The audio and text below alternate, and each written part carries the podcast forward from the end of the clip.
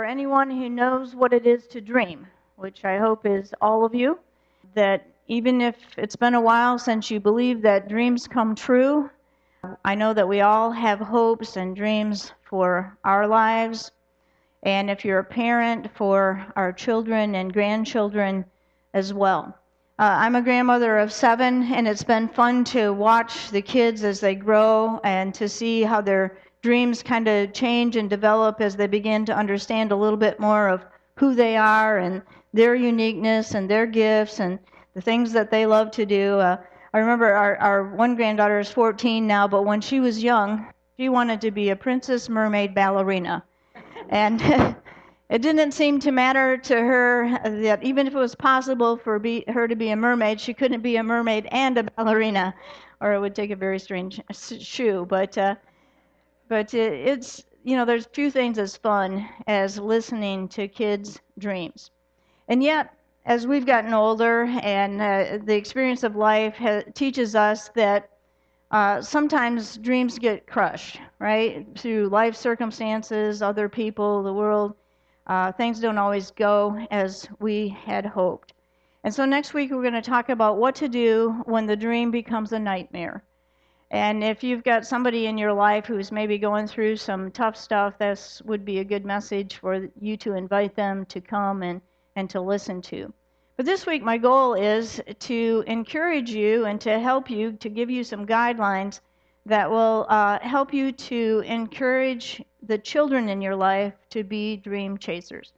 As I was on vacation this last week, I and thinking about um, uh, the last four years, uh, I always seem to take my vacation at the end of June, and I haven't been here yet on Father's Day. So I thought I'd try to incorporate a little guidelines and instructions for parents this morning as well. And this series is about a guy who was known for his dreaming. Uh, Joseph of the amazing Technicolor Dreamcoat. Anybody seen that? Uh, fame. Uh, Joseph from the book of Genesis. And uh, in your bulletin, you'll find a little sheet that looks like this. And on the back are some scriptures that tell Joseph's story. And if you would read through those over the next couple of weeks, you might want to just sit down and do it all at once, or uh, this is divided up so it's just one chapter a day if you want to do that. But I think that it'll help you to kind of have some background and understanding of the story in general as we go through it. And this week we're starting in Genesis chapter 37, and we're coming right in in the middle of Joseph's story. He was. Um, the 11th son of Israel, or later uh, God named, renamed him Jacob.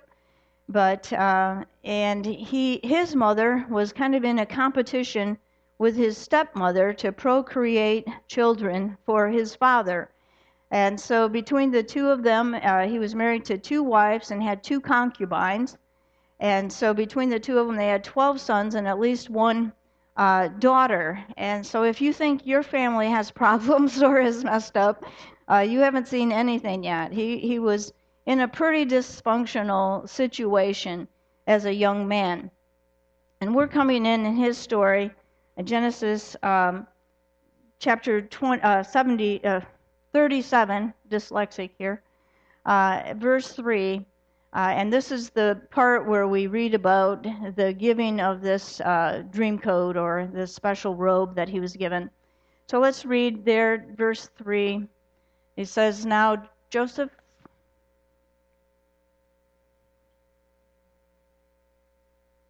Okay, now Israel loved Joseph more than any of his other sons. Are there any parents here that see this as a recipe for disaster, right? the writer is letting us in on something right here at the beginning, giving us a glimpse of how things are going to unfold. Now, Israel loved Joseph more than any of his other sons because he had been born to him in his old age, and he made an ornate robe for him. When his brothers saw that their father loved him more than any of them, they hated him and could not speak a kind word to him. So if there was a slam, if there was a put down, uh, it was aimed at Joseph. And then Jacob gives Joseph this ornate robe. And we're not sure exactly what this word in the Hebrew means, how it translates. Uh, some English translations read that it was a robe with long sleeves. The King James Version says it was a coat of many colors. So we're not exactly sure what it looked like, but we do know from historical records and things um, what the meaning of this robe was.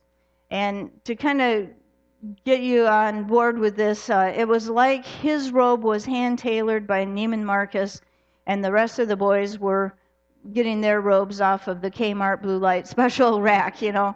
Uh, it was a very expensive robe, an ornate robe, and had, but it had, it was more than the expense of it that was significant here.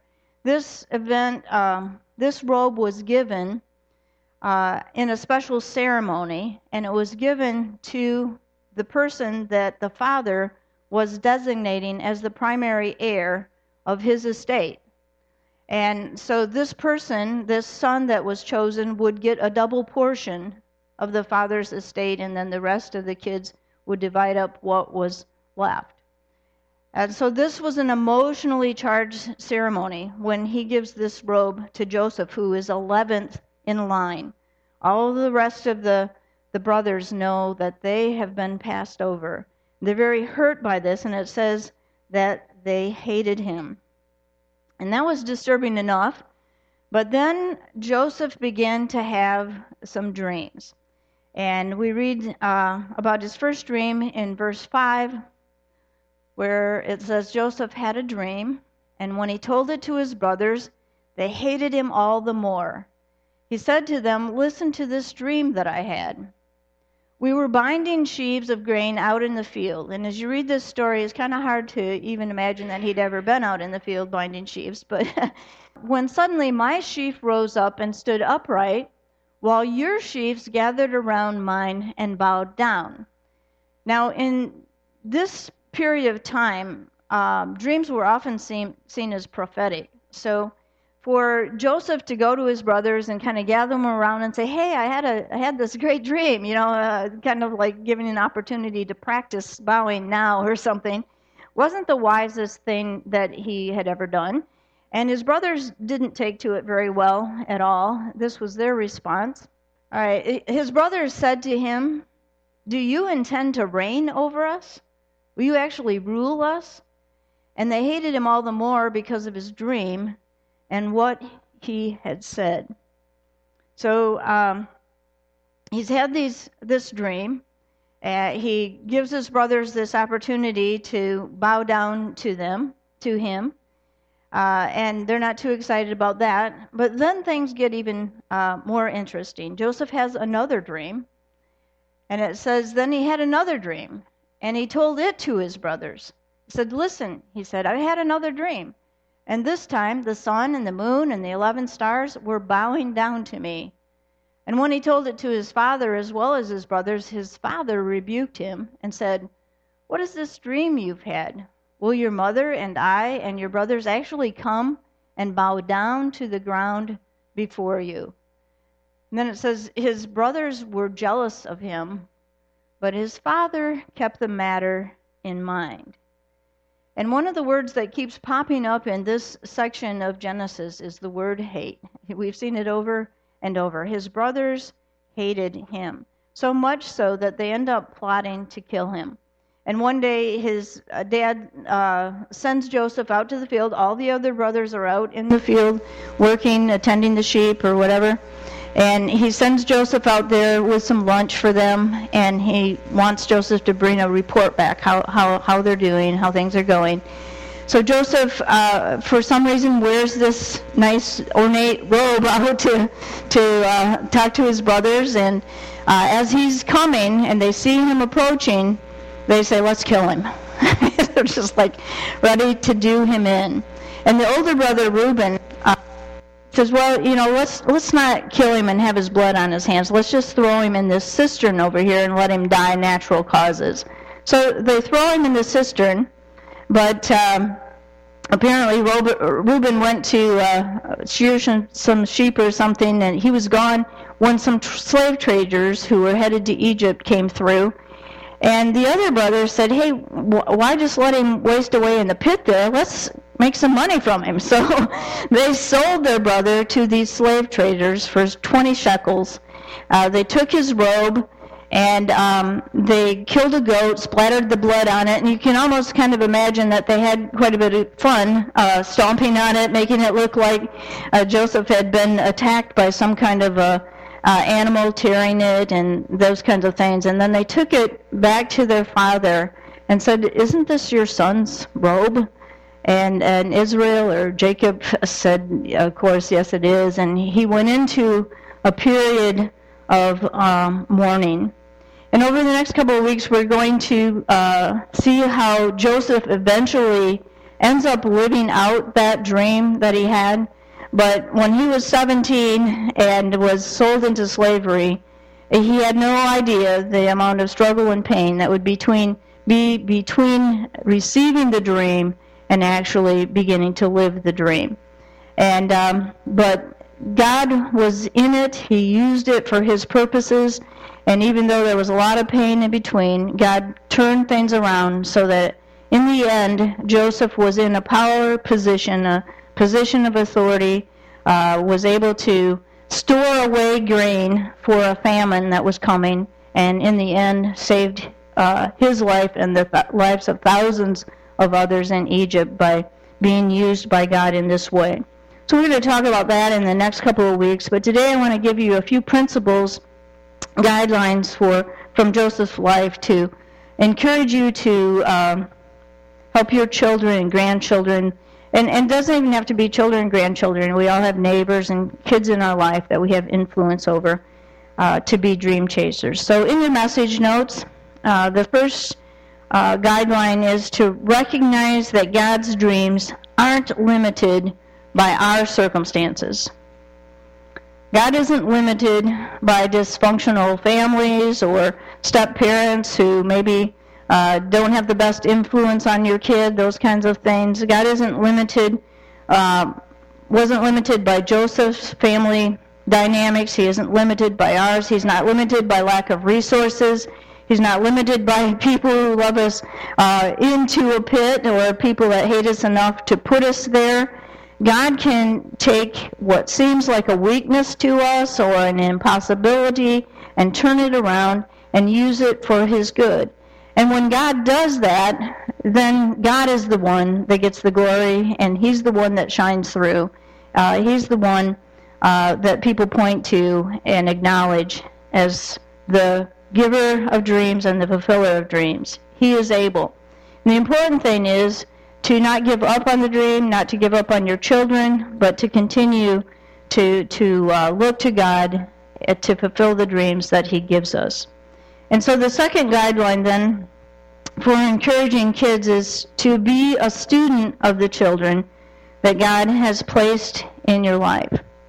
Um, Joseph's father uh, didn't like the dream any better than his brothers did, but it says that he took it, tucked it away. He he kept it in mind.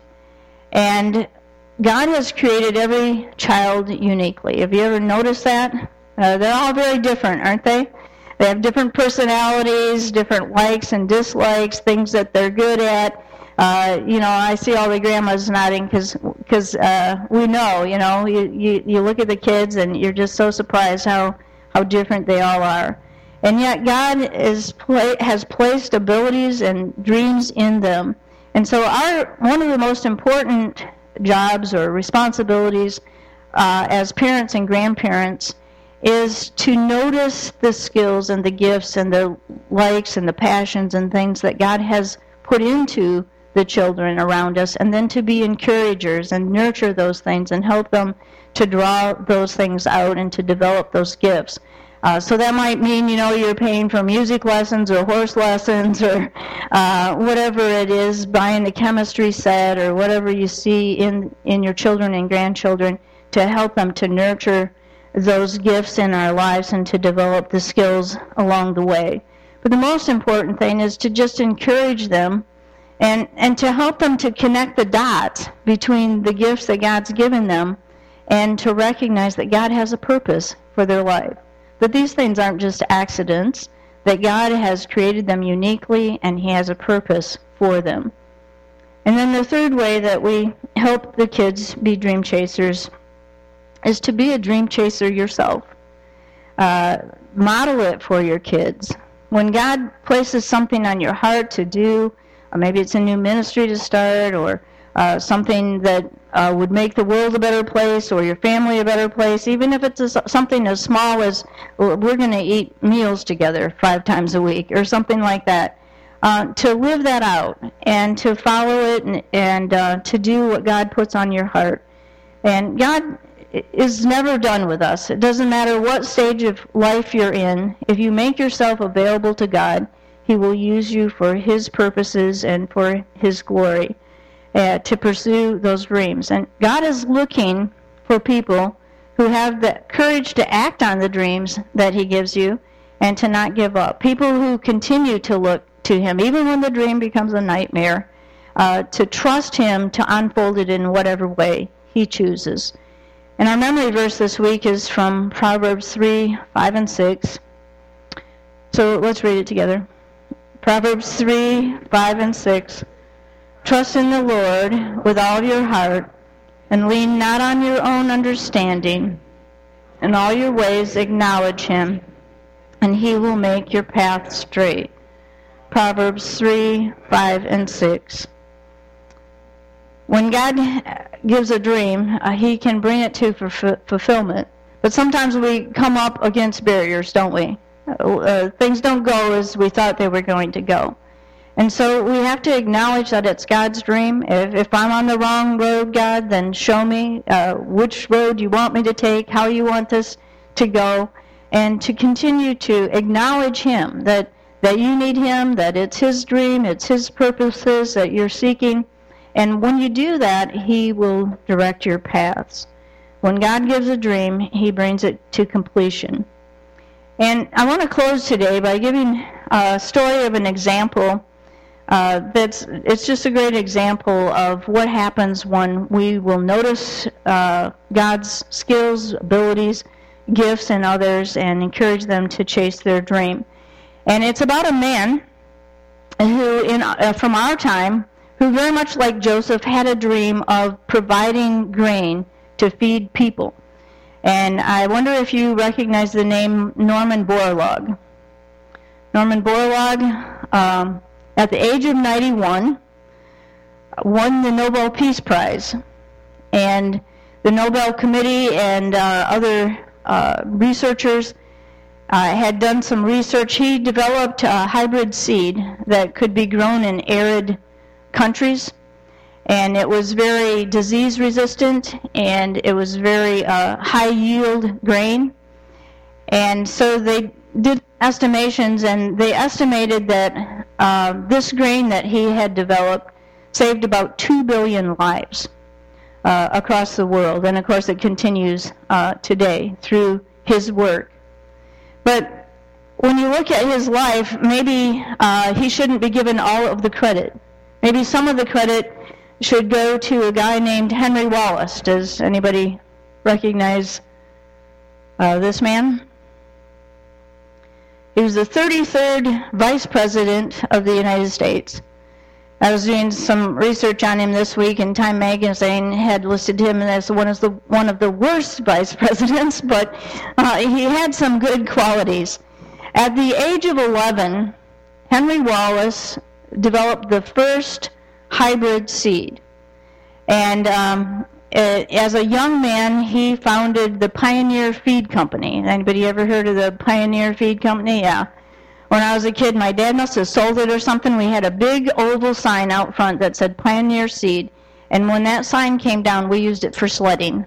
Uh, it was like it was like a big saucer. We could fit five of us on it, and uh, we only ran over my brother's head once. But uh, uh he fell off the front. It was his fault.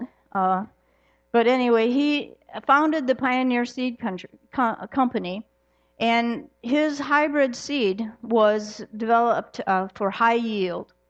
And he was credited with tripling the corn supply in Iowa and eventually in the United States through this development of this seed. But because this seed didn't grow well in Mexico, he had used his position to start a station in Mexico that would research and develop uh, a seed that would grow in dry climates as well. And so it was would yield in dry climate, climates as well as uh, yield a large amount of corn or wheat.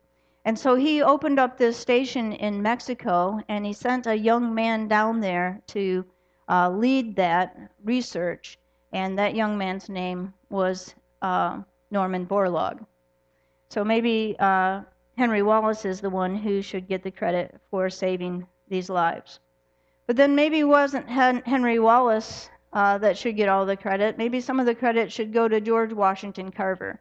Is that a name that's a little more familiar to you? George Washington Carver uh, developed several products, I think uh, 300 products from the peanut, right?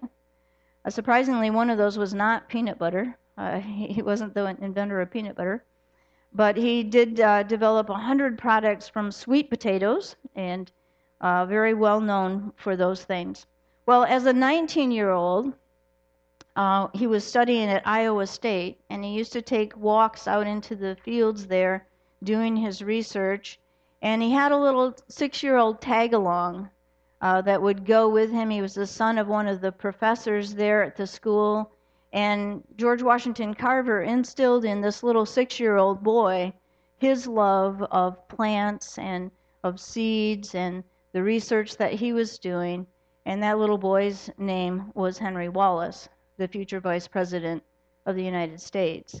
So maybe George Washington Carver, by including a young boy and nurturing him and sharing his love of seeds and, and things, by sharing his time and dreams with this little six year old boy, uh, could get some credit for uh, these two billion lives that were saved. But maybe it goes back a little bit further than that uh, to a woman named Etta Mae Budd, who we do not have a picture of. She was just an ordinary art teacher who noticed George Washington Carver's love of plants. He just drew plant after plant. And so she suggested to him rather than become an artist, she said, You'll never make a living as an artist. Why don't you go into horticulture? And so uh, she actually took him to Iowa State, where her father was a professor, helped him to get enrolled, and she was a great encouragement to him uh, during his college years. So maybe we can trace those two billion lives saved back to one art teacher who noticed uh, the gifts and skills of a young man, George Washington Carver. And I'm wondering this morning who are the children that God has placed in your life? And what do you see in them that may be a seed of a dream that God has for their lives? And how can you nurture them and encourage them and, and help them to uh, move towards and live out the dreams that God has for them? We live in a broken world. Uh, it's so obvious, isn't it? we see all around us the effects of starvation and and uh, homelessness and uh, human trafficking and slave trading and you know I was reading an article this week. This isn't part of my message, but um, the World Cup is going to be in Saudi Arabia, and I was reading this article that the labor that they're using for that is basically uh, slave labor and the conditions that they're living in while they're doing this. I, I can't remember the rate of people that are dying uh, as they build this uh, complex or whatever. But it said by the time they have hold the World Cups, 62 lives will have been given for every game that's played in the World Cup. Uh, we live in a broken world, and God places dreams in the hearts of His people and in the hearts of His children that will uh, be the things that God uses to fight suffering, to, to bring an end to uh, some, ease someone's suffering, uh, to save lives, to change eternities, and make the kingdom of God visible right here and now. And you can be a part of that by chasing the dreams that God puts in your heart and by encouraging people around you to be dream chasers, and especially the children that God has placed in your life. And I want to urge you to notice the opportunities that we have right now in our church. Um, we're having this VBS. I think it's the first time we've had our own VBS uh, for a number of years that we're not doing it with baseline. It's, it's our own. And Sam needs volunteers. This is your opportunity. You know, I was talking about money a few weeks ago, or I don't know, maybe a month ago. I said that I didn't give anything because I couldn't give what I wanted to give, but it's better to give something than to give nothing. And and I think that's the opportunity we have here. Maybe you think, well, I couldn't lead the music or I couldn't do this, but tell Sam that you'll help in whatever way you feel like you can. Do something rather than nothing. All right. Let's uh, let's go ahead and pray. Lord God, we thank you for the dreams um, that you've placed in our heart. We thank you for the ways that we've seen people live those out in this church and the ministries that have been developed and the difference and the impact that we're making in this community through those ministries. And God, we pray, I pray for every family here that's represented here. I pray for their children, I pray for their grandchildren, that your hand of blessing would be on them. That if there's anything right now, God, that's blocking what you want to do in their life, I, I pray that you'll provide, that you'll be with them. And help us, God, to recognize the gifts in each child and be encouragers uh, so that your vision be carried out here and in the lives of those that we know and love. We ask these things in Jesus' name. Amen. On the back of your connection card are three ways that you might respond to the message today. The first is to memorize that memory verse from Proverbs 3, 5, and 6. And the second says, I'm going to read these uh, scriptures over the next two weeks. And the third says, I'll be watching for opportunities that God gives me to encourage others to follow their dreams.